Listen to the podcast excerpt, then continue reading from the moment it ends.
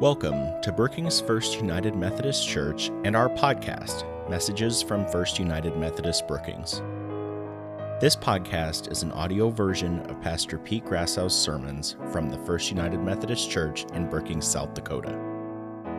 You can watch the full services online anytime on our website at brookingsmethodist.org or at the link in the episode notes. On behalf of Pastor Pete and our entire church family, thank you for joining us.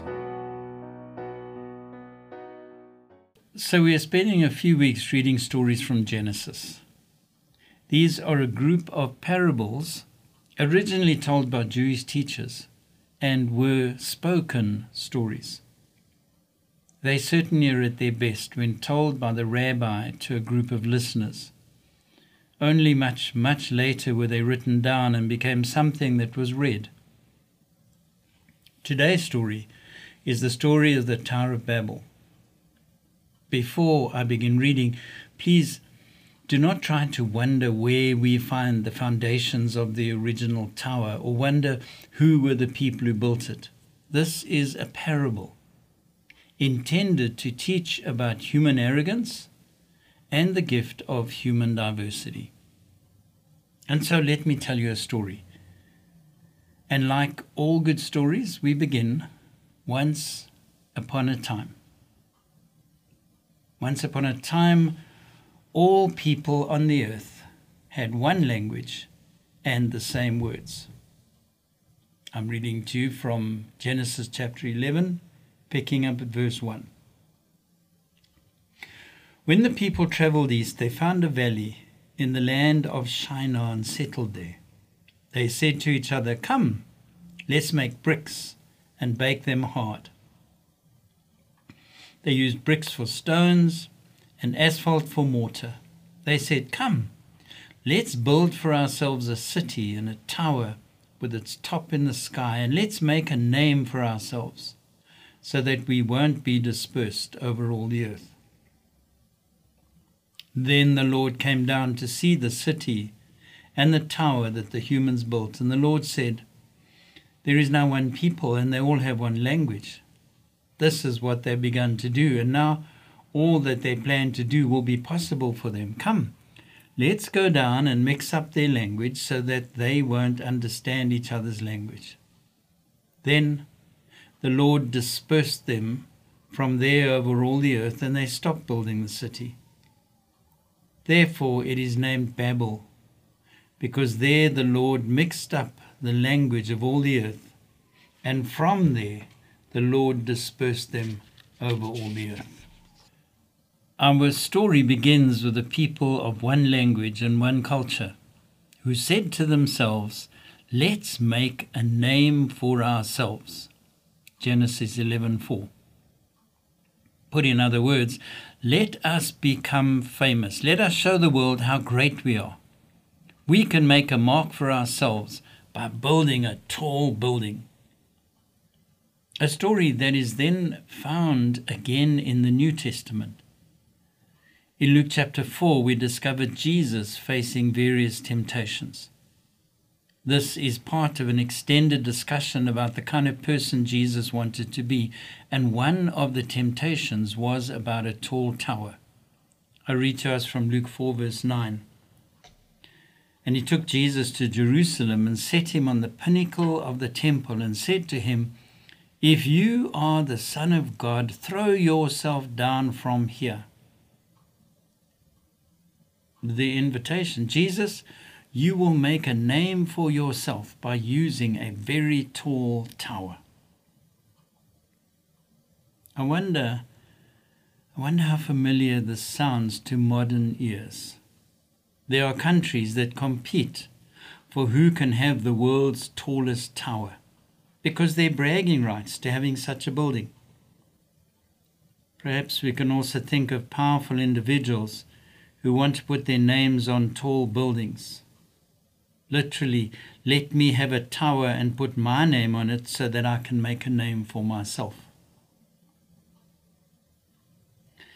Robert Plant sums up the spirit of this age in his poetic words, and I quote There's a lady who's sure that all that glitters is gold, and she's buying a stairway to heaven. When she gets there, she knows if the stores are all closed, with a word, she can get what she came for. She's buying a stairway to heaven. You see, it's all about the ancient idea of building a tall tower that takes me up to heaven to sit alongside God. If I have a big building, it'll be the outward, outward sign of my God-like status.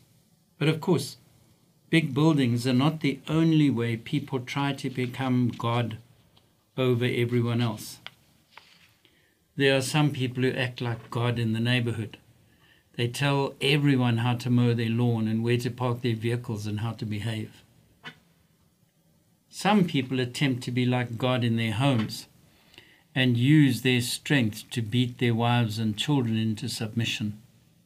And some, some people seem to know God's will on every topic and confidently tell us God's opinion on everything from marriage to gender to what clothing to wear, as if they have a hotline to heaven. Let's remember that Jesus turned away from this kind of thinking. Luke's gospel teaches that tall building behavior is not the way of Jesus. Five verses after rejecting the tall tower, we discover in Luke 4:18 Jesus describing God-like activity.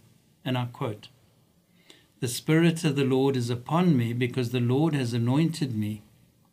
He has sent me to preach good news to the poor to proclaim release to the prisoners and recovery of sight to the blind, to liberate the oppressed, and to proclaim the year of the Lord's favor.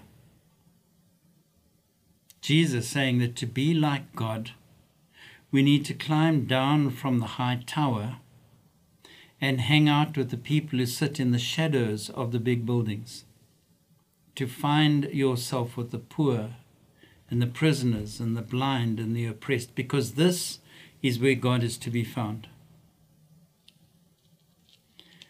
But it's tough. It's tough to climb down out of our towers. And sometimes, in order to climb down, we do need help. And so I take us back to the parable of the Tower of Babel. The people are busy building their tall tower when God gives them a wonderful gift. Genesis 11 7 and 8, I read to us. God says, Come, let's go down and mix up their languages so they won't understand each other's language. Then the Lord dispersed them from there over all the earth, and they stopped building the city. You see, the best antidote to the arrogance of big building godlike attitudes is to discover that there are other languages and cultures on earth too. These people were so preoccupied with being the biggest and the best that they needed a dose of diversity. I don't think there was only one language on earth. I think the people were so self absorbed that they thought that everyone spoke their language and shared their culture. And as they dismantled their tower, they discovered that there were many different languages and cultures around them. And here is today's lesson for us all. It is to be found in the invitation to embrace diversity as God's gift. When I can see good in the way other people do things, I celebrate the work of God. Today, God invites us to climb down out of our self absorbed ivory towers and discover the rich array of languages and cultures of our world. This includes people who live in different states in the United States and who speak differently and have different perspectives on life. This includes people in our own city who are from different countries and different cultural histories, and might even be people within our families who are different from the rest of the family. Let us stop trying to make everyone else do things my way. and instead celebrate the differences as an opportunity to fall in love with God's rich variety of creation. Let today be the day we say, Thank you, God, for making so many different people, and may I, may I learn to embrace them. Thank you for listening to this message from First United Methodist Brookings. To get every message delivered to you, subscribe to this podcast for free and leave us a review wherever you get your podcasts. You can always find more information about our services and outreach on our website at brookingsmethodist.org and on our Facebook page at Brookings First United Methodist Church. On behalf of Pastor Pete and all of Brookings First United Methodist Church, thank you for listening. This podcast was produced by Sam Becker on behalf of First United Methodist Church in Brookings, South Dakota. Intro and outro music was performed by our praise team under CCLI license number 936719, Streaming Plus license number 21039161. Visit brookings.methodist.org for more information.